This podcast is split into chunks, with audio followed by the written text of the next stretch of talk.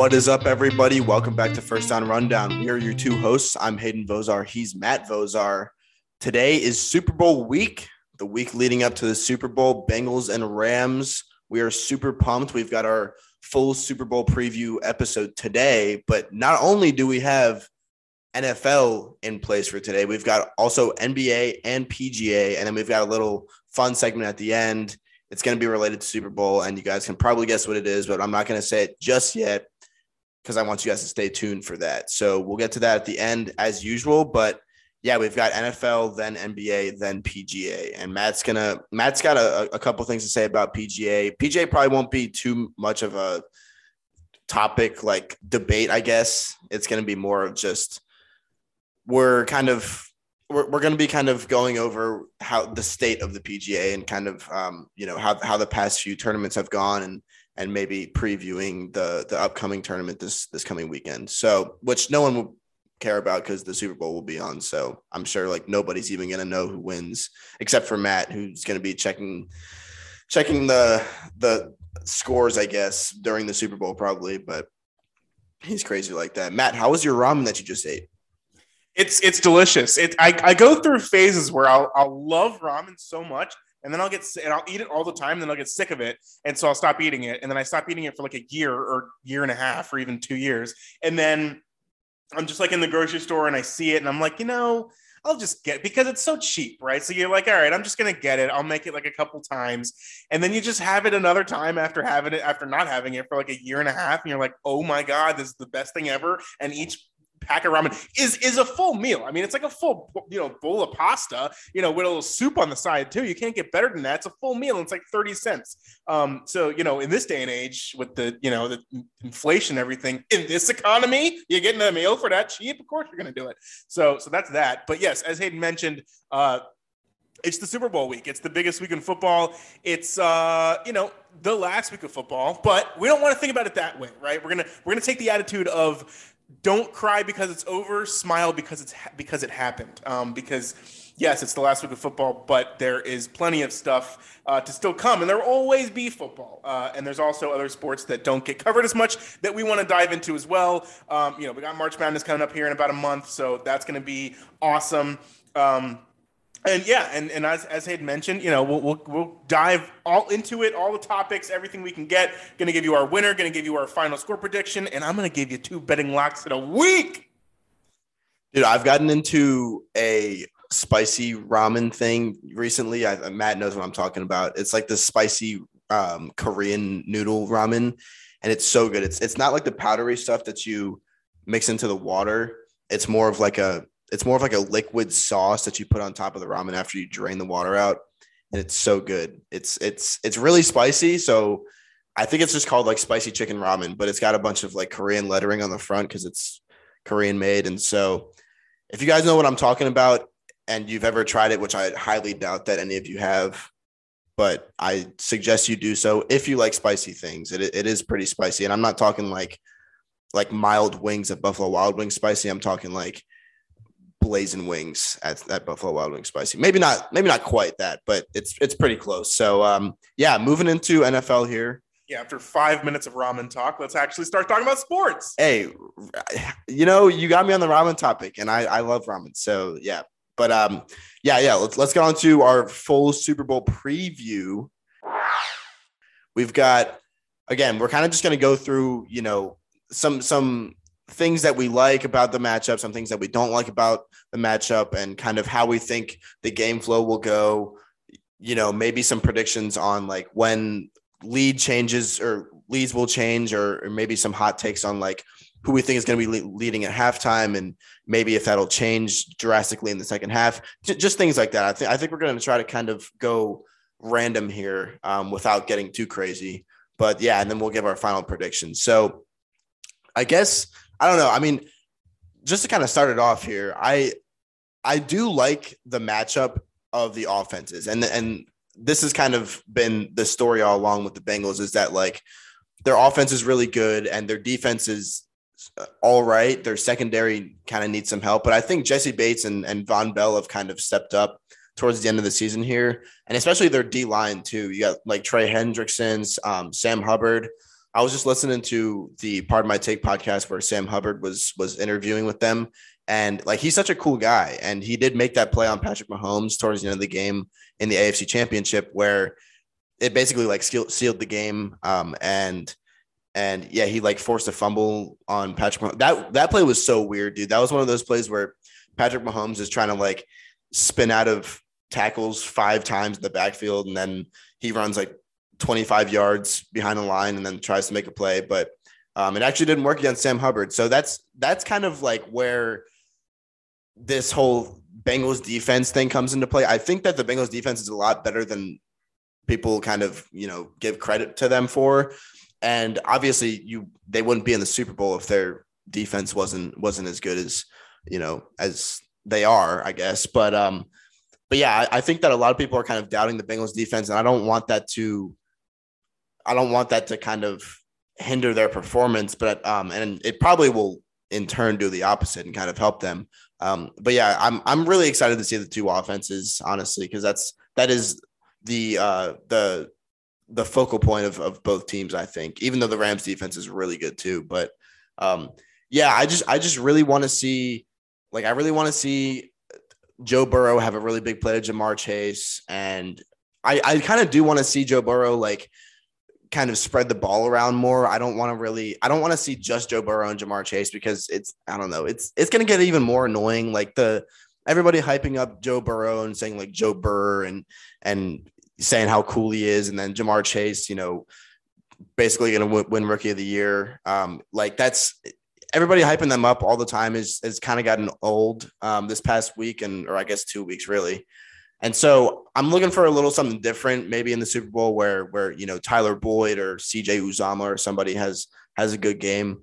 And um, yeah, I I'm kind of leaving Joe Mixon out of the equation here, but um, I don't know. I don't know if he'll have a big game. I I'm looking for more of a, a passing game from the Bengals because that's what they do best. And so yeah, that just one thing that like from from the Rams side is that I think the Rams are going to actually I think they're going to come out like really conservative. Um, and so I think that's what we're going to see from them is that we're going to see a lot of run plays, you know, maybe, maybe some play action here and there, but I think that like first half, they're going to be, they're going to be really conservative. And so I don't know how that's going to work out for them. It may, you know, wear the, the Bengals defense out, but it also may work to their advantage. We'll, you know, we'll just have to see, but I think that's, that's two things from each team that I think we're going to see. Um, maybe, you know, first half, but second half, it, it only, only the first half only dictate, dictates the second half. You know, we can only predict things for the first half. So this matchup to me comes down to the comparison of the statistics versus momentum. All right. And so the way I'm going to break this down is essentially the Rams are a statistical dream. Okay, you have every you know all all stats, offense, defense, everything. I think in the in the playoffs they've outgained their opponents by like 50 yards a game, maybe even 75 yards a game. Um, they've out they've got they've achieved more first downs per game. I think by five first downs per game, more than their opponents this this season or this postseason so far. Sorry, and it, just for the playoffs. Um, Whereas the Bengals, both of those statistics, the Bengals are getting outgained, you know, on a per game basis, and they're also getting out first downed uh, on a per game basis. And so that's kind of why I think you see a lot of gravitation towards people just being like, you know what, the talent for the Rams is going to is going to show through.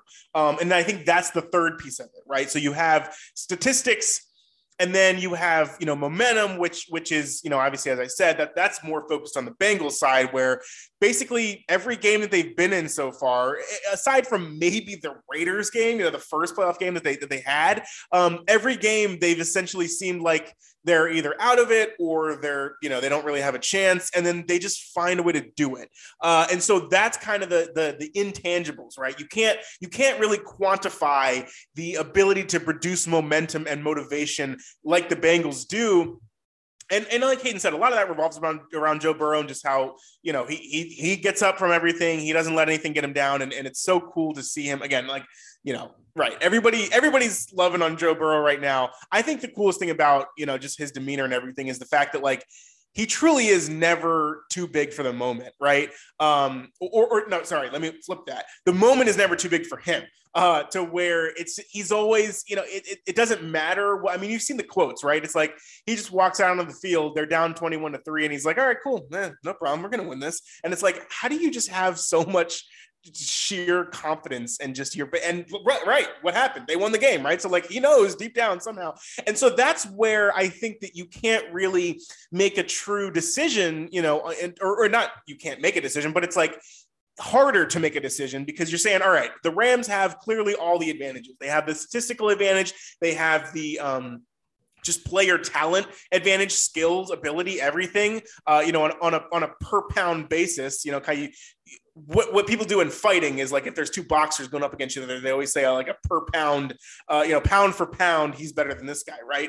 And so I think that if we're going to compare that to um, we're going to compare that to this game in terms of you know the, the players like pound for pound skill wise at their separate positions you know the rams pretty much have better players in, in pretty much every position i would say i mean right hayden mentioned you know sam hubbard and, and trey hendrickson well the rams have von miller and aaron donald and it's like you know, as, as much as as good as that Bengals D line is, the, the Rams defense or the Rams D line is way better, right? Hayden mentioned the cornerbacks, the defensive backs, like Jalen Ramsey, Eric Weddle. It's like you know what it's like. Whatever you can do, I can do better. Is, yeah. is what the Rams are saying basically at every position here, um, and it even translates over to offense to some extent. I think the receivers for the Bengals and, and the receivers for the Rams kind of are are, are, are more equal um, than I think the defensive statistics, and so that's why I think that it, it, that's why it's going to be such a good game. I think, right? Is like it's like we're ending up with this situation where you know you, you you on paper the Rams should should easily beat the Bengals, but just as the Bengals have proven in, in beating all these great opponents, I, I, heard a stat this week at some point that said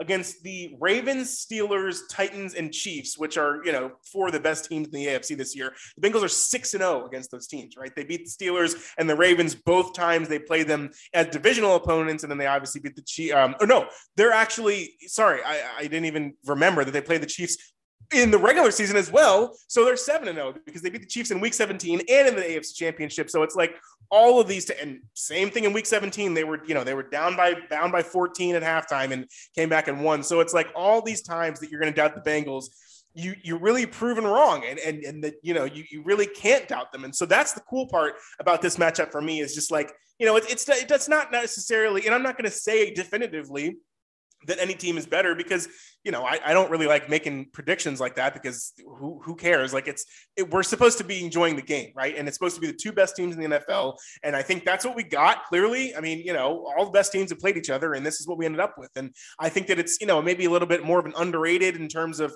the the you know the fan bases for each team may not as be as big as you know right like the like the 49ers or the Cowboys or Steelers or whatever. But uh but I think that right overall, like you, you end up with a matchup that's like confusing from a surface level, but then you know when you try to dive deeper and you say, you know, okay, well clearly the Rams are a better team, but are you going to doubt the Bengals? Because every time they've been doubted, they've come back and won the game. So it's like that's what really makes it interesting to me, and that's what I'm so excited to to um, to watch. Hayden mentioned the offenses, um, and I think I you know I tend to agree with him on that, and I just think that the offenses are going to be fun to watch, but I do think that Hayden is exactly right in the sense that both I think both teams are going to come out slow, methodical, you know, trying to get get their groove, see what the other team is doing on defense before we're making any any big plays or, or, or crazy moves there. And so, you know, from that perspective, then I think it's going to be more interesting to watch the defensive battle and just how because we know how prolific these offenses can be, right? The total for this game in Vegas is set at like 40,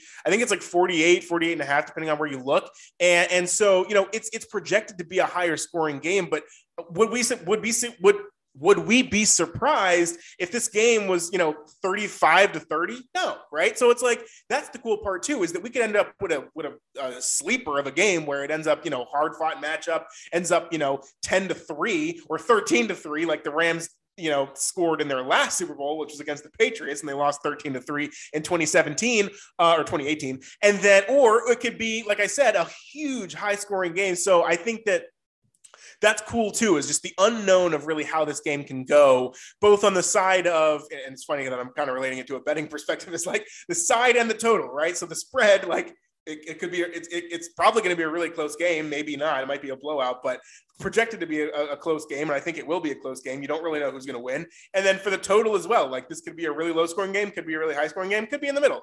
Um, and so that's that's really what i think that is the best part about this game is that there's just it, there is so much unknown and just from the fact that you're you know you're looking at these teams and both of them have such different capabilities and and projections and motivations coming into the game uh, it's just going to be awesome to see how they're able to uh, you know to capitalize on these advantages in either way because they are so different overall. So um, yeah, so like I said, you know, super excited for it, and uh, you know, I, I know I didn't necessarily get into a lot of football stuff, but I feel like that's kind of you know, what's the point, right? It's a Super Bowl. Like, I, I don't want to be breaking down a cover three right now. I just want to talk about who's going to win. Uh, so, yeah, so th- those are my thoughts. Um, and I'm not sure if Hayden has anything else to say or if we're going to move on to the next topic. But, uh, um, or actually, no, let's let's do our let's do our final predictions here. So, Hayden, give your uh, who you think is going to win and what you think the score will be. Well, yeah. Well, for, first, before I I give my prediction and everything, I kind of just want to say one more thing is that with the with the over under like the the total score of the game I think it used to be like 50 and a half or 51 and a half. I think it went down to 48 and a half. Um, and so that's that's kind of interesting because it was project it was projected to be more, and now apparently it's I guess they probably got a lot of a lot of under bets, and so they moved it down. Um, but uh, yeah, like that's that that's kind of it may be telling something about how the game's going to go, and and I didn't even really factor that into my my prediction of the game kind of starting out slow for the Rams, but um, but I guess I guess that kind of helps that prediction or supports that prediction, which is good.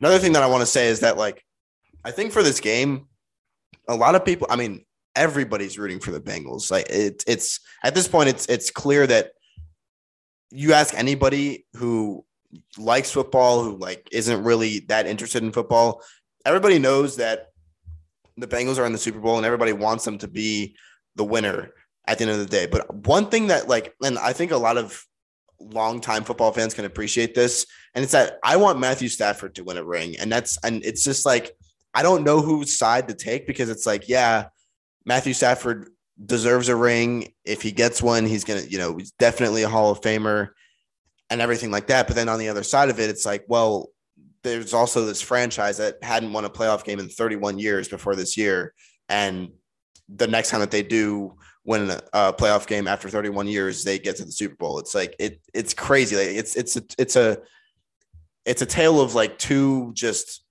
impossible things happening. I guess you know nobody ever thought that Matthew Stafford was gonna get to a Super Bowl with the Lions or, or you know even make the playoffs with the Lions, and so right, it's just kind of it's it's weird seeing both of these sides here, the Bengals team and then Matthew Stafford, seeing both of them here is just kind of it's kind of weird, you know, seeing them both in the Super Bowl. But uh, but yeah, I mean, I, I guess for my my final prediction for the game, I I think the I think the Rams are going to win it.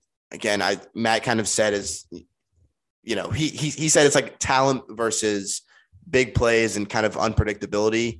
And I think at this point, it's the Super Bowl. I think the talent's really going to show through, um, and I, I think Matthew Matthew Stafford's going to be able to get it done. He didn't come all this way just to lose in the Super Bowl. I guarantee you, he's more experienced than Joe Burrow. Yes, Joe Burrow is cool. He's Joe Burr, but he's he hasn't been in the league for you know 13, 14 years at this point. So I think when it comes down to it, it's going to be experience. Um, you know, kind of just being able to handle handle the pressure. I think Joe Burrow even said in some interviews, like I think it was this past week, he said like all the social like the social aspect of being in the Super Bowl and making it this far just hasn't really hasn't really hit him yet, and like it he, it hasn't really set in. this like that part he's not really used to, but he's he's used to the football part. But I think that maybe that kind of like social recognition recognition is is maybe going to get to him um, in the Super Bowl. He may be like putting himself under too much pressure and that kind of thing. So yeah, I, th- I think the Rams are going to come out on top. Um, and I guess to, to give a, a, final score again, I didn't really think about this, but I'm gonna go. I'm gonna go 27 to. I'm gonna go 27-17. Rams win it by 10. All righty. Um, yeah, as much as I would like to pick the Bengals in this, I just think I'm going to go with the Rams as well. Um, and and again, this is just basically kind of what I was saying. All of you know, my whole topic before was like as you like you look at the Rams and you're like they are, they're the better team. They should win this game, but it's like, you know, there's always going to be that factor of like the Bengals have made it work. Right, Joe Burrow's made it work when it when it counts. The defense has played out of their minds when it counts, and so it's like you know, as I mentioned before, like they don't have Von Miller, Aaron Donald, Jalen Ramsey, all these guys, but like it hasn't really mattered because you know when, when it when it does matter, they show up and they and they do what they, they do what they need to do. So um yeah, I'm going to pick the Rams too. I'm going to say 28 to 24. Um, I know the spread is four, but believe me, that's that's not my betting lock. Okay, I got two of them, and that's not one of them. And so I'm going to pick it by the spread, just so because I, I literally think that's what the score is going to be. Um, and I because I think it's going to be I think it's going to be pretty close, but not you know kind of one of those deals where it's like you know, not any last second heroics. It'll probably just end up like that. Uh, you know, as much as as much as we have had some really crazy games throughout the NFL playoffs so far, I don't see this this game as being one. Obviously, I hope it is. Right? I hope I hope I'm wrong. And, and Evan McPherson kicks like a 58 yard field goal to win it. Uh, you know, at the last second, and he gets Super Bowl MVP and all this stuff. I'd be so great, right? But uh, but just in terms of my own prediction, yeah, I think that talent wise, you know, just statistically wise, um, I can't I can't really deny the, the success of the Rams so far, and it's in their home stadium, right? I mean, like we haven't really really mentioned that yet, and it's like that's a huge advantage. Now, again, as we have mentioned before, the Rams don't really have a home field advantage because like they just don't have that many fans. Um, and I, I literally wouldn't be surprised if there's more Cincinnati fans there than there are Rams fans. But it's like just being in your home stadium, not having to travel across the country, being in your own weather. You know, like I think that's just like even the weather is just its own thing. So it's like the Bengals have like just their practice facility in general, their practice facility is outside. All right. And so they've just practiced in the cold for however long so far. And yeah, that works out when you're going to Tennessee and Kansas City and these places who were, you know, have outside stadiums, you know, which are, you know, in the cold at this point in this and at this point in the winter. Um, but but like practicing outside for half a week and then traveling to LA, you know, halfway across the country eh, to to where it's like hot there, you know, this whole week, and then you're playing in a dome. It's just like that is, a, I think, a big mental toll that just kind of goes unnoticed. Now, again, as we mentioned, like if if if the Bengals have overcome, you know, going to Kansas City and winning after being down by 18 points, then that's pretty much that's way more of like having the odds stacked against you than it is just going to the Rams, you know, Rams Stadium and, and playing in a, in a, bigger game. But uh, yeah, I just think that, that that's also a big kind of undermentioned, uh, you know, advantage there for the Rams, where like, yeah, you you know, you may not have the greatest uh, home field advantage in terms of your fans being loud and whatever, but you at least just like be you know it's just like another week for them right? And, and, they play the nfc championship game at home. So it's like they've had basically an entire month to just chill in la and, and, you know and then just you know walk to their home stadium all the time and just so it's like a completely regular week for them you know business as usual. And i think that's also a big advantage too. So yeah so i'll, I'll pick the rams to win 28 to 24 alrighty sounds good. Well with that being said you've got our super bowl predictions. There was our preview that's what you came for, then fine. But I, I advise you to keep on listening because we've got some good some good NBA and, and PGA stuff coming up, and of course our our Super Bowl fun segment of the day coming at the end. So moving on to NBA here. The NBA trade deadline is this Thursday at 3 p.m. So it's two days, I guess less than two full days from now. And um, pretty much all that we've heard this week is everybody crying wolf regarding where the Nets are, are at right now in terms of trading James Harden, not trading James Harden, whatever. Um, and so now everybody's saying that the the 76ers are trying to give Ben Simmons to the Nets for James Harden. And that's been like that, that's been a story for the past couple days.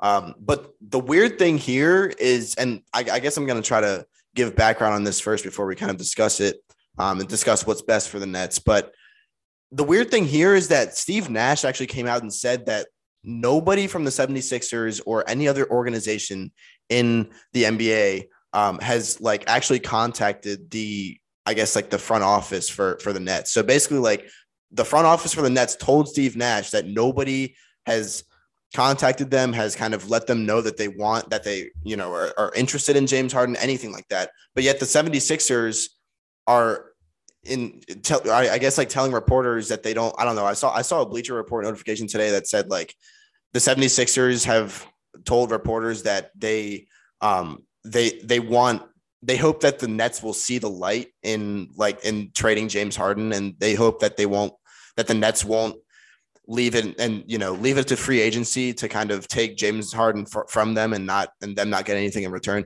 It was kind of weird like how they worded it. Um, it's, it's it's almost like it's almost like it's a weird like social media breakup. It's like, dude, everybody the, the 76ers are, you know, ple- basically pleading to get uh to get James Harden, but apparently they haven't contacted the Nets.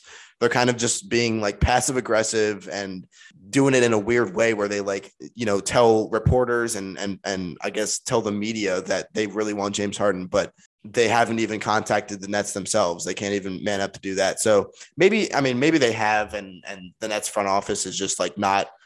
They're saying that they're that nobody's contacted them because they're not entertaining it entertaining it at all, which I guess would make sense. Um, and would you know that would obviously calm down the media about everything. But yeah, it's just a weird situation and again, it's like it, it's really confusing because it's two days before the trade deadline and all this is coming out. And it's like, is is something really going to get done in the next two days, especially when the 76ers were, you know, have apparently haven't even contacted the Nets about anything yet.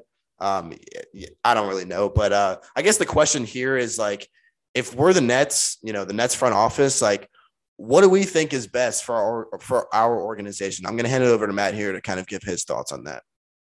I mean, you already mentioned it, right? Like the 76ers can say all they want, but the Nets aren't going to do this trade. Like this is the most simple thing in my mind. I don't understand why people are getting so up worked so worked up about it. It's like you if you're the Nets, why would you give away James Harden, arguably a top 5 NBA player right now, for Ben Simmons. Obviously, you may get draft picks, you may get money, whatever else in free agency. It doesn't matter. Like if you have a big three on the Nets right now, there's absolutely no reason you're trading for Ben Simmons, who literally like has to be coddled in this perfect little environment that's set up for him and to be able to be to be successful. The most successful place that he would be is on the Warriors, like hands down. And that's not going to happen because the Warriors aren't going to give up any of their pieces. So it's like I don't know why this is still going on. It shouldn't be going on. Hayden already mentioned it. Like the 76ers say that they haven't reached out because they're like crafting this huge deal. No, that's definitely not what's happened. They have 100% already reached out to the Nets, and the Nets are like, hey, cool. So you're trying to talk to us? Well, no, you're not going to because we're not going to entertain anything that you have to say regarding this. And why should they? Because it doesn't make any sense. So that's my whole read on the situation is like, it's in the news because they're huge stars and you know maybe it could happen but it's not going to because like you wouldn't take that trade. Like you you just wouldn't.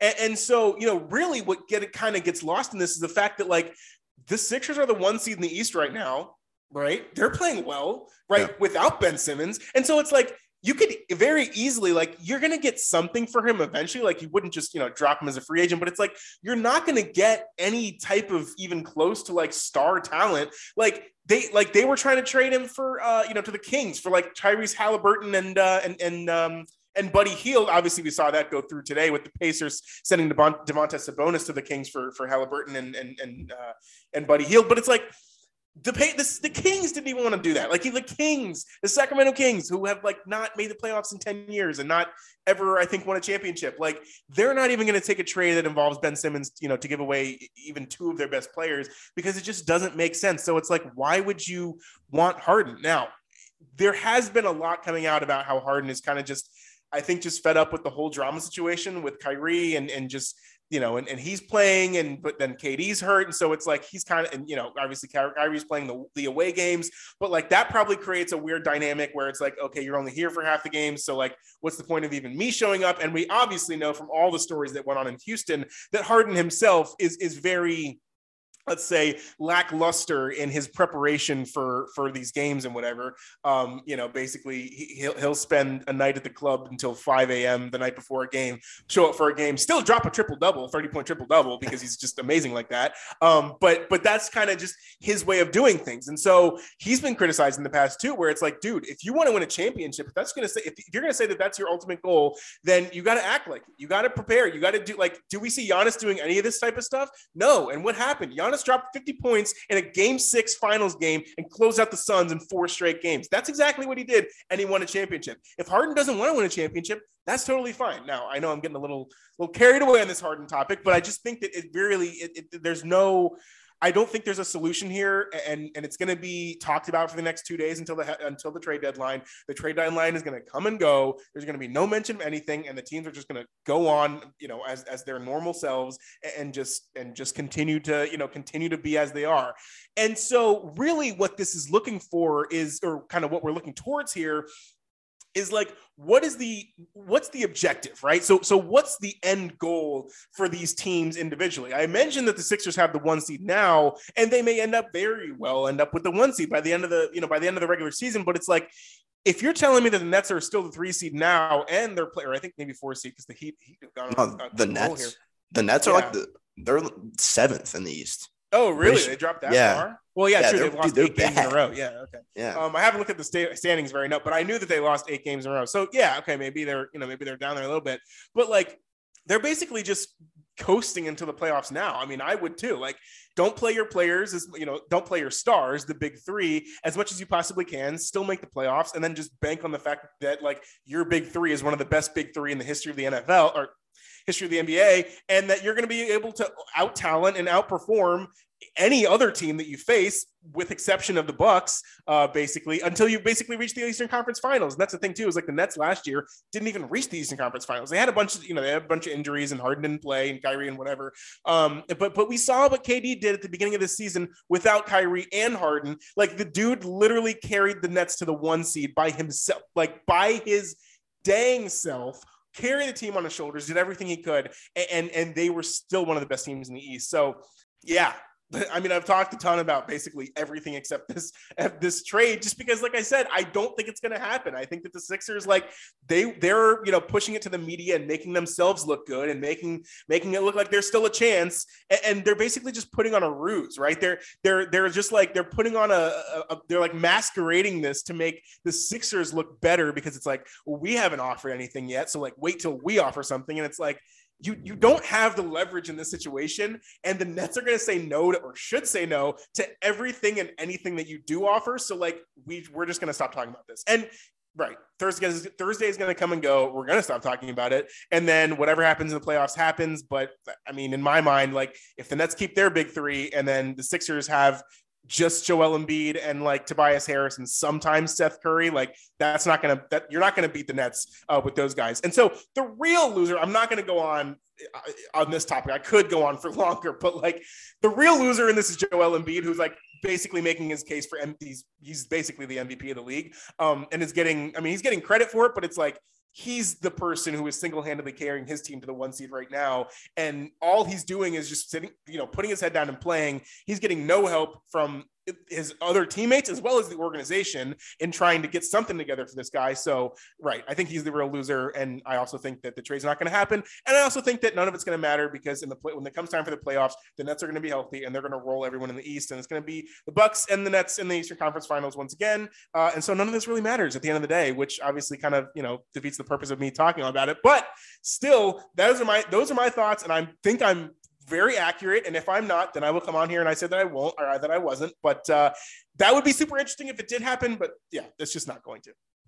Yeah, I think you're exactly right. I I don't think the trade's going to happen at all either. I think it's just a bunch of hubbub and yeah, like n- nothing's going to happen big with James Harden. He's going to stay in Brooklyn and he's going to, you know, yeah, he's he's going to do his thing. The, the only thing I'm kind of worried about is he is getting a little like Matt said, or he kind of alluded to, is like James Harden's attitude it seems a little bit off again. And that this is what happened in Houston with the Rockets. It's like towards the end of of his time in Houston, he started to get a little bit like James Harden like in in, in the way that like he doesn't really play to his full potential. Um, you know, he he plays well, he's a really good player, and even when he's not playing to his full potential, he's good enough to be at every other player's level, if not, you know, slightly above still. But um, but yeah, I think that he's he's like Matt said, I think with the whole Kyrie situation and Kevin Durant being hurt and everything like that, he's getting a little bit kind of like antsy and a little bit unsure. Um, and I guess I'm I'm sure that the Nets have kind of like reassured him we're not gonna do anything with you this, you know, regarding the trade deadline and everything like that. You're not going to the 76ers. Honestly, if I was him, dude, I probably wouldn't even really be mad if I was going to I if I'm him, I kind of want to go to the 76ers, you know, which is kind of interesting because it's like you have both or well, you have the Nets organization who's like, no, we're never going to trade him at all um, because you know he's part of our big three and he's he's part of the reason why we're going to go win a championship this year. But then you also have the 76ers who's like they're still like Matt said, they're still in first in the East. Like it's it's kind of dude, if they got James Harden, they would be like so good. That would automatically put them basically in the NBA finals. Um, if you have James Harden and Joel Embiid, like the, the stuff that Joel Embiid is doing there, like Matt said, pretty much on his own is just incredible and very MVP esque. And so if you add James Harden to that team, um, I again, I wouldn't be mad if I was James Harden and I was getting traded to the, to the 76ers. So that's kind of weird, like that dynamic between James Harden probably not being opposed to doing that, and then the Nets being like, absolutely not, you're staying with us. Um, it's kind of like you know, I, I guess like a little kid who, who, who wants to run away, wants to go to college, and then their parents are like, no, we want you to stay here and whatever, and be our little kid forever. But uh, yeah, it's like it's it's kind of like that. That was kind of a weird analogy, but um, but I think that's that, that that's how it's going to be from here on out. And like Matt said, we are going to see the Nets again, barring any kind of weird thing where they like drop even lower in the in the East standings. They're they're probably going to get it together before the end of the season. I've talked about this a little bit with my roommate Will, and that like basically, even though yes, Kevin Durant's been hurt, um, and and Kyrie Irving doesn't play home games, and he only plays like you know some of the games, whatever. If you have two out of the three of those guys on the floor, you know most of the time, you should be better than I, I, think they're 29 and 24 right now. Like you should be better than 29 and 24. You shouldn't have 24 losses with at least two of those guys playing um, at, at one time. And again, like we're we're looking at you know the big three on the Nets. The rest of their team, it's not like the rest of their team is just a bunch of like plumbers. Like they're, you know, I again, like they, it's not, it's not like the best team, you know, whatever, but it's like they're they're still NBA players. So it's like you know, even even if you are missing one or two guys on the floor at a time out of those big three, you still have a a, a pretty decent team of NBA players around you. Um, and so I I think that there's not really any excuse for their record right now. But again, like Matt said, I think that um, the consensus here is that like that's they'll be okay. You know, it's kind of like that Aaron Rodgers thing where it's like relax, we're gonna get this all figured out. You know, trade after the trade deadline passes and all the weird stuff in the media is gone um, about trading J- James Harden, then I think they're going to start to kind of turn it up from here on out. So it'll be cool to see what happens with that. Um, but yeah, definitely excited to to kind of see where the rest of the season takes them because I think the Nets are a team that everybody wants to see kind of do well because they again yeah they do have stars on their team but um, they've had so much so many complications with Kyrie and and Kevin, Kevin Durant being hurt and kind of not really being able to get over that hump, I guess, um, to to get to the finals. So if Matt if Matt doesn't have anything else to say, we can probably get to golf here. Yeah, let's move All on right. to golf. Um, so Jordan Spieth blew a two-shot lead with four holes to play at the AT&T Pro Am uh, at Pebble Beach this weekend. That's where the that's where the uh, the PGA tournament was. Um, obviously, Jordan Spieth, big name. If you're not uh, even a super great great fan of golf, you know about Jordan Spieth. He went on an insane run in 2014, and then basically hasn't really won much since. He's always been at the top of the you know in, in terms of just competitors and, and just you know in finishing position, whatever. Um, but he hasn't really done it like he did uh, you know you know seven or eight years ago, winning a bunch of majors and stuff. He, he's won won pretty much, you know, one tournament a year. Um, so he was looking good. He was in prime position. Now it's interesting because we did have a record set after 36 holes, which is you know, Thursday and Friday. So at the time of the cut, moving in the weekend, Seamus Power, uh, Irish golfer. This guy, this guy's a beast. He won the Barracuda last year, and I think in about June or something. Uh, the Barracuda has obviously played alongside, I think, the Scottish Open or something where they're not. There's not a ton of great PGA players playing, um, but Seamus Power got got the job done there, and a lot of people liked him to win this this past week. He looked great right? He's, he set a 36 hole record. He shot a 64, eight under 64 in both of his Thursday and Friday rounds. He had a five shot lead going into Saturday. And this dude finished outside the top 20. He shot over par both Saturday and Sunday and just he kind of just he kind of just blew it away. Um, but it's funny because we don't even really realize that after seeing what happened on Sunday with Jordan Spieth. Now, the interesting thing is Jordan Spieth's kind of journey to being in the lead of this tournament was the exact opposite of Seamus Powers, right? Jordan Spieth was, I think, you know, probably tied for 30th or something. Uh, you know, after after the after the Thursday and Friday rounds, he was 11 shots back. Um, so, so Seamus Powers minus 16, uh, Jordan Spieth is minus five. And we get to Sunday. And, and, you know, by the time we're, we're sitting halfway through the round on Sunday, Jordan Spieth is, is, is in the lead by two, by two strokes. So he had an insane comeback. He shot an eight under 64 on Saturday. And then he was looking prime to do the same exact thing again on Sunday. But as I mentioned, that did not happen. Um, he basically was just, I don't know. I, I can't even really describe it too well. Like he, he kind of just he was he was playing really well early and then just kind of played i think he probably saw somewhere that on the leaderboard that he did have the lead. And then he kind of just i think probably tried to coast and, and, play it safe.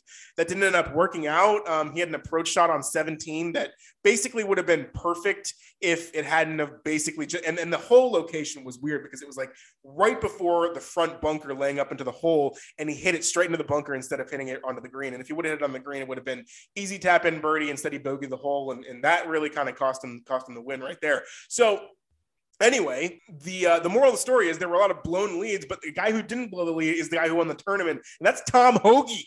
We've never heard of him really before because it's his first PGA Tour win. He's been good at these longer tracks, right? These California tracks with the with the POA grass and everything. Um, and so he's he he kind of came out of nowhere. Um, but but kind of people were expecting him to do well. He came, I think, tied for third. I think he was he was top five and, to some extent um, at the Amex at Torrey Pines last week or the, the, the couple weeks before. And so you know, we kind of had something going in to say, you know, this guy is good at long tracks. You know, he, he's able to do so. But the shots that he made to close out this tournament, I mean, he had, I, I don't even exactly remember what holes holes they were on, but uh, but his approach shots were were on point, and he, then he nailed a 12 foot put on on basically 16, I think, um, to pretty much ice it because Jordan Spieth had already finished his round by then. So um, yeah, so obviously, congrats to Tom Hoge, and just the the kind of the impression that we're going to get from overall from this tournament is that the randomness of golf is back, which is great because you can follow it the entire weekend and you still have no idea what the heck is going to happen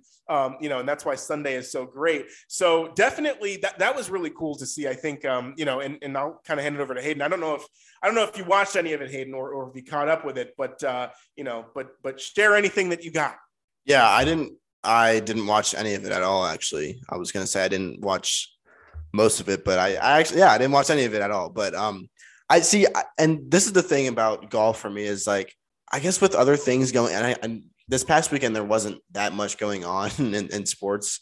But um, I again, I'm I'm really trying to immerse myself in college basketball at this point. I'm really trying to get get on my stuff because then I can be ready for March Madness again, there probably is no way to be ready for March Madness this year because it's going to be just insane. So many upsets, um, and nobody's gonna know what's happening. But yeah, with I, I guess with this thing, like, and, and, Matt wrote out this topic, and so I, I read it. Obviously, I read it once before we start we started recording, and it's just like it. Yeah, it's it's pretty crazy how you know a guy like Seamus Power who who you know set a 36 hole course record um, and had such great momentum, you know, going into day three, kind of just like fell apart um, at the end there, and that you know that that kind of sucks. Um, but yeah, that, that's one of those things. Is like being conservative in golf can can really kind of like hinder you a lot. Um, and and one thing, I guess, I don't know. I I'm trying to I'm trying to I guess uh, make my make my argument more um, flamboyant, I guess, with the, with these analogies. But like, it's it's actually you can you can compare this to a golf swing, and it's that it's it's like a known thing that if you decelerate on the way down on a golf swing, it's gonna be you're either gonna like chunk it or thin it or whatever.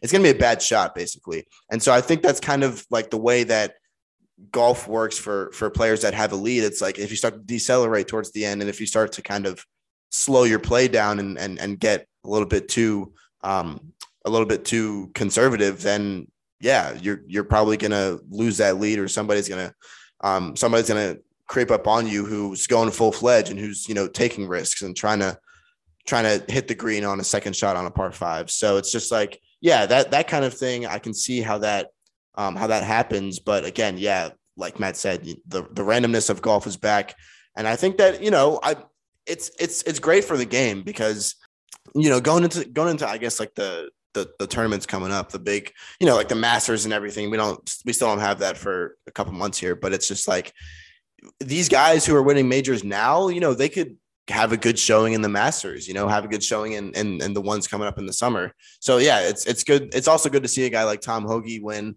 who we haven't seen win a major at all yet. Um, and so maybe he'll be kind of one of those names that um, is, is, is lingering, you know, maybe not the top, but kind of towards the bottom, but has a chance to to kind of make a run in one of these tournaments to come up. But yeah, that's that's kind of my take on it. Um, I guess Matt, you can move on to the second topic that you have. Yep. So the uh, there simultaneously to the AT and T Pro Am at Pebble Beach, there was the Asian DP World Tour held in Dubai this past weekend. Obviously, as I said, kind of going on at the same time uh, as this tournament. The difference is 15 of the top 30 golfers in the world played in this tournament. The Asian DP World Tour. Have you ever heard of that? No, you haven't. And it's because basically they hold two tournaments in in the you know kind of the the Arabian Peninsula, right? So you have the Dubai tournament that was this past week, and then th- the same week that the uh, that the Amex is held at Torrey Pines, it was um, the the uh, the Abu Dhabi was played in, in in Saudi Arabia as well, and so basically what happens with these specifically these two tournaments is that the Saudi Arabian government is just like, all right, we're going to get the greatest players to play our tournament and we're going to pay them seven eight figures in order to do so all right? And so that is the reason that we didn't see you know dustin johnson and xander schauffele and and, and you know and all these good justin thomas at the at the uh, at the at the AT&T Pro at Pebble Beach. We saw them at the AP or the DP World Tour um, in Dubai because they literally were paid. I think Dustin Johnson was paid seven million dollars just to compete in the tournament. It didn't matter where he finished. It didn't matter how well he did, but they just wanted the star power, man, and I totally love it. Um, and the funny part is Harold Varner III ended up winning this tournament uh, in dramatic fashion, actually, by the way. So he was leading after three rounds. He was leading after Saturday, went into Sunday. I think he shot, he was shooting even par, but, but Bubba Watson had made a run. And Watson, I think, was was one shot in front of Harold Varner as they kind of went down the back straightaway here.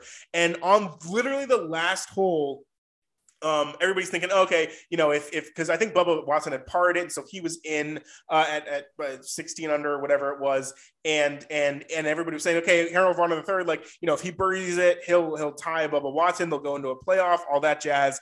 And this man, as Hayden mentioned, you know, trying to go for the green in two, that's exactly what he did. He hit the green and then he hit like a 50 foot putt for eagle and won the tournament on the last hole of the game. And it was great. They did a great shot of like, you know, Bubba Watson ran over and congratulated him because this is kind of, you know, Harold Varner the third. Like he's kind of been a, you know, he he's he's one of those guys that like has always been in contention in a lot of tournaments, but just never been able to close the door, right? So he's held leads late into Sunday and then always kind of just choked them or, or, you know, missed some shots here and there, or another guy's just kind of come from behind and really, you know, sprinted past him. And so he was finally able to to to win this one right? And so that was that was the cool part about this. But but yeah i think the bigger story here is literally how much these star players got paid to just participate in the golf tournament. Um and i think that you know, obviously, I'm not going to make any indictments, uh, you know, as of right now, but I think that this could really prove some for some disparity in the competition and how this could impact the PGA Tour going forward. If if these other tournaments worldwide are going to be offering these golfers way more money to play in their tournaments, these golfers are going to go where the money is, right? Like, why wouldn't you? I would do that.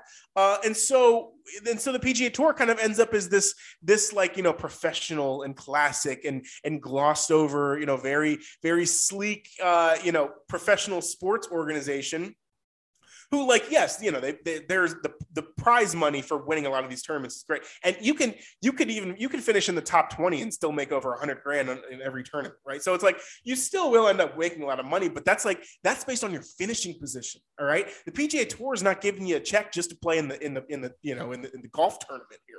Have to swing some clubs right? So yeah, so that's kind of the big story coming out of this is that like this could actually become a thing. Obviously, the PGA Tour has all of the, you know, they still have all, they still have the Masters, they still have the PGA Championship, they still have the US, US Open. So like, you know, the majors will still consist of the PGA Tour, and that'll be the FedEx, the FedEx Cup, right? Like at the end of the, at the end of the, you know, the end of the the summer swing there, like you win the fifteen million dollars if you get the, if you win the Tour Championship, and then you have the FedEx Cup playoffs and all that. So it's like there's plenty of money within the PGA Tour, and all of the guys are going to end up competing in those things. But if you think about it, this could yeah it could shake things up a little bit, you know, in the next couple of years here.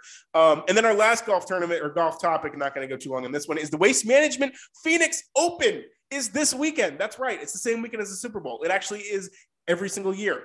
Uh, it's said to be one of the most entertaining tournaments of the season. Not necessarily well because there's a there's a bunch of good golfers like the field is stacked but also just because the, the fans that go there are like these crazy party guys from like Arizona and they just like ab- go absolutely crazy.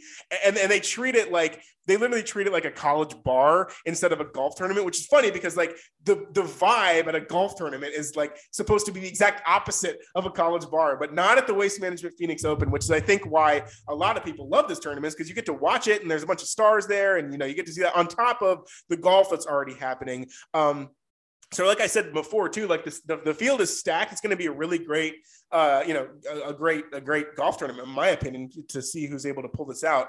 Um and so you know so i think that obviously I'm biased in this, but you should watch the Waste Management Phoenix Open leading up to the Super Bowl. And the good thing is it's going to end like right when the Super Bowl starts. All right. So you're going to have, you're going to have your time to basically consume all of this golf content in your way up until the Super Bowl. Cause there's not much, right? The Super Bowl is kind of, it's at like six o'clock Eastern on a Sunday night. And it's like, dude, it's Tuesday night right now when we're recording this. Like, we got four days to do nothing. No, you have four days to watch golf. All right. So what my uh, what my what my prognostication on this is that wait, the wait wait before before you move on, I want to I want to just talk about uh what's his name? Oh, the the Harold uh, Varner shot, dude. It was actually 92 foot putt, and oh my god. Yeah, dude, it was 92 feet, which is like literally impossible. Like, dude, he, he swung his putter like he was like doing like a 60 yard chip. Baseball bat. I know, dude. It was insane. Like, and then and then afterwards, if you guys haven't seen it yet, go look it up on YouTube. Just look up like just look up HV3. That's his nickname thing. Just look up H3 HV3 92 foot putt. And um, yeah, you'll see like dude, his his caddy comes up to him after obviously after he makes the putt, he, he kind of like struts around. He's like, let's go. He's you know, flexing and everything like that. And then and then his caddy comes up and literally just jumps into his arms, like latches onto him. it's like, dude, it was the weirdest thing ever, but it was like it was kind of wholesome too. Um, but uh, but yeah, so yeah, it was 92 foot putt, which was crazy. Like that's literally unheard of, and it was for Eagle, and it was literally to beat Bubba Watson and and, and win the tournament. But yeah, Matt, you can you can go on with your with your funny thing here that you're going to do. My amazing prognostication analogy yes. is that the Waste Management Phoenix Open is the perfect Super Bowl appetizer. Now, Speaking of Super Bowl appetizers, that is what the fun segment is this week. Uh, me and Hayden are each going to give two of our favorite eats on Super Bowl Sunday. So uh, we'll take turns here. Hayden, what is your first favorite Super Bowl appetizer? Or it doesn't have to be an appetizer; it can be a main course, can be anything you really want to say. But let's let's hear it. Yeah, well, I w- uh, first thing I, I think I would say that a lot of Super Bowl foods are appetizers. I don't, I can't really think of like a a main course that we have on Super Bowl. I guess I guess like pizza, but again, pizzas you, you can get pizza anytime. So my Super Bowl appetizer, my first favorite Super Bowl appetizer is is going to be. I don't even really know what you call them, and I don't really like. I guess they're not really that common, but it's the it's like the ham and cheese mini sandwiches with like the Hawaiian buns or like the the sweet buns. But yeah, it's it's like it's like ham and cheese, and you put it in, in you like layer it. You have these like layers of Hawaiian buns, and then you um they're like already cut up into little squares, but it's like a sheet of them, and then you put on ham and cheese, and then you put on the top layer, and then you put on like butter on the top, and then you bake it or cook it or whatever in the oven, and it's dude, it's literally like heavenly. It's so good. Um, so yeah, that's actually probably my favorite. I, again, I don't really know what to call them, but they're like mini ham and cheese sandwiches.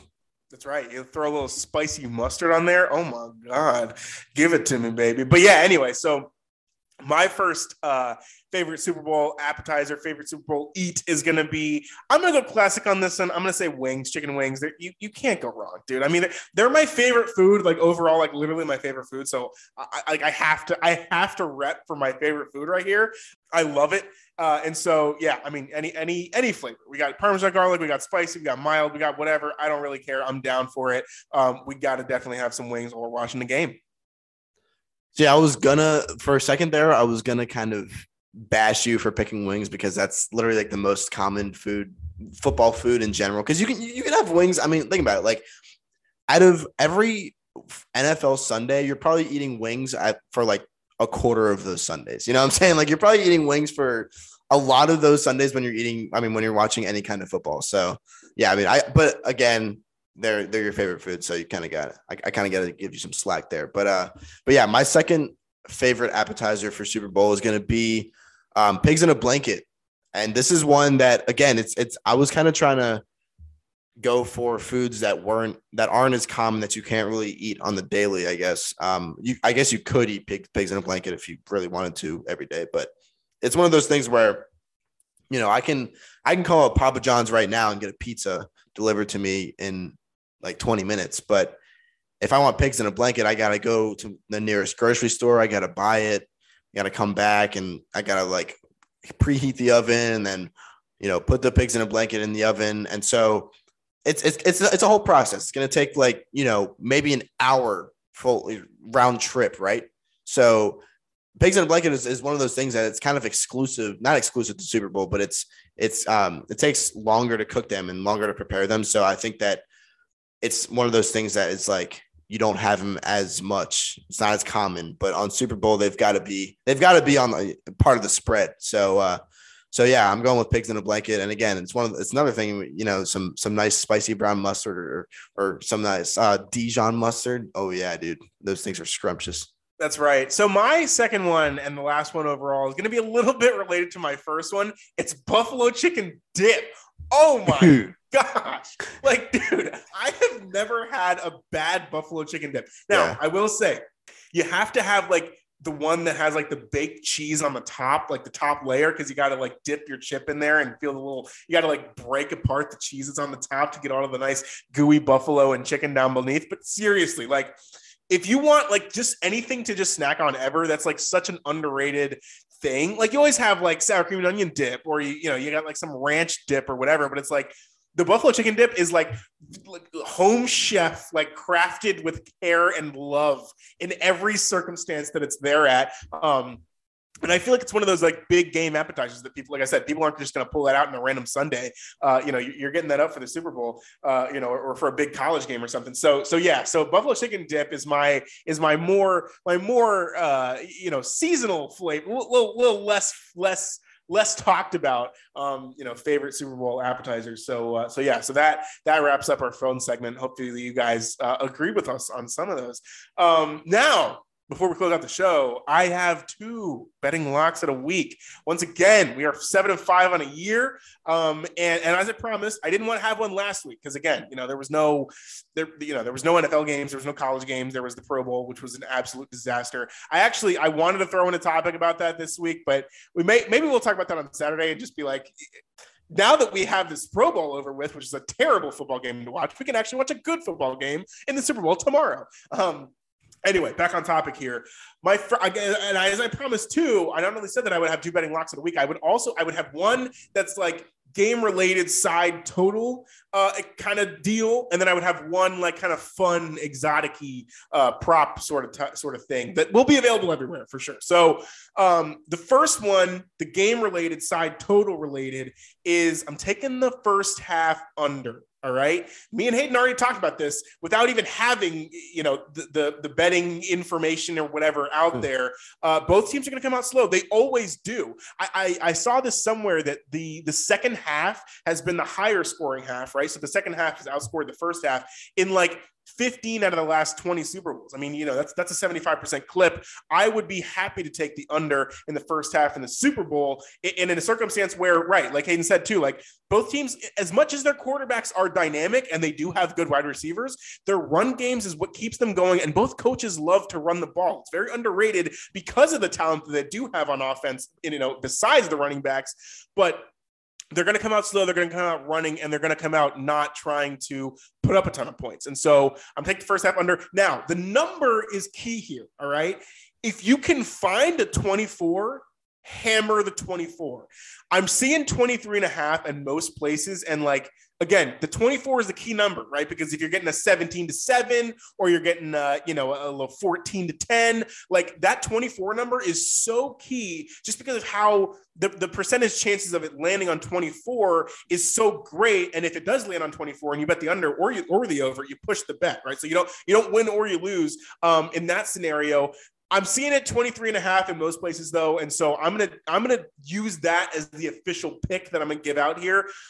I'm thinking that probably by game time it'll have gone up a little bit because once kind of your your public, you know, the public people and just the people who only bet on the Super Bowl is like the one time they bet all year, they're going to be betting on the over because who doesn't want to see points, right? So what I'm going to do is I might even wait until kind of before the game, and if if it, if I see 24s across the board, that's when I'm going to count my official pick as. Either way, we're going under the first half total in the Super Bowl this way. Second betting lock of the week is an exotic one. All right. And it's an expensive one, but I am like 95% sure that this is going to happen. It is Will the Super Bowl MVP be a quarterback? Yes, minus 200. Now, again, like I said, it's expensive. All right. So you're going to have to, you know, if, if you're trying to win 50 bucks on this, you're going to have to throw 100 bucks on it. But in what situation would a skill player or a defensive player win win the Super Bowl MVP, right? Only in a situation in which the game ends like 10 to 3, right? Or there's it's low scoring or something, but there's going to be scoring in this game and and and I don't think that you know unless right unless like Cooper Kupp is, is, the only person to catch a receiver or catch a catch a pass from from Matthew Stafford and he has like three touchdowns. Like if there is an ungodly performance, uh, you know, by by someone like a running back or a receiver, then sure, you know, i I'm fine losing that bet. But like either quarterback is going to win. And, and, especially like if the Bengals win, I can guarantee you it's going to be Joe Burrow, right? Like even if the, even if it is low scoring, just because of you know they're the underdog, you know they had the underdog mentality this whole time, and he's been their you know their their their leader. Like you know obviously he's going to get it. I think if the Rams win in a low scoring game, there may be a possibility. Like if Aaron Donald has like three sacks or something, he might get it. But I, am still I'm still thinking that, and has Hayden mentioned this too, right? He's like Matthew Stafford, he he's he's here he's he's worked for this his you know and hoped for this his whole career. He you know and this is the chance to do it, and he's going to show out. So I'm pretty confident that you know either quarterback of the essentially of the winning team is going to win the Super Bowl MVP. Uh, that's that's my second betting lock of the week. So again, like I said, first one is the first half total under. If you can get 24 do that. If it's 23 and a half, I still like it there. Second one is yes, quarterback will be either quarterback will be the Super Bowl MVP again at minus 200. So if we lose that one, I'll count it as like essentially two losses because you have to lay, you know, $2 to win $1 basically uh, is the way that the, the odds work out there. So those are my betting locks of the week. And I will be back here on Tuesday to, I'm sure, uh, tout about my about about both of them hitting and going two and zero oh on these betting locks. What do you think, Hayden? Well, my mouth is still dripping with saliva from our from our appetizers mm. uh, topic of the week. But but yeah, no, I, I think those are good. Those are good locks. And I think that one thing that you should do, Matt, is you mentioned how the your your first one, the under for the first half, um, how you might kind of wait until more until game time to to make your final decision. That should be something that you post on the Twitter. Say like, you know, either ham, hammer the under or if it stays at 23 and a half, then be like, I'm still for the under, but be careful because it might end up in a 17-7 situation or whatever. Um, that might be something that you can that you can put on there uh, on the Twitter, so we can start using that more. Because yeah, I have to make it first though, so uh, let's not plug the oh, Twitter oh, yeah. when there's no Twitter. yeah, that's yeah, that's true. Actually, yeah, I haven't even do I haven't plugged the Twitter. I think since our since first season with with AZ. So yeah, I think Matt's gonna make a new Twitter. Um, and so first down dot run down without the O and the down is gonna Not, be is not the move. so yeah, it'll be something better, and, and I'll make sure to to plug it in our Saturday episode, and you guys can go check it out, give it a follow. Um, if you're if, if you're still listening at this point, but yeah, thank you guys for listening today. Um, I I just can't wait until this weekend. It's like this week couldn't go by any slower, but um, but yeah, trudging through, and uh, this this weekend we'll have an episode for you guys on Saturday. Um, maybe going to talk about some of the Pro Bowl, maybe even talk about some golf because that is happening too. Um, and then uh, maybe some college basketball because there's there's actually a lot happening in college basketball right now that we need to talk about, but we're just fo- so focused on on MB, on uh, NFL right now with with the Super Bowl and everything. So uh, yeah, so maybe Saturday will be a conglomeration of all those things. Um, super excited for that. I know Matt is too, and uh, yeah, we'll we'll let you guys go here and enjoy the rest of your week, and we'll we'll be back on Saturday.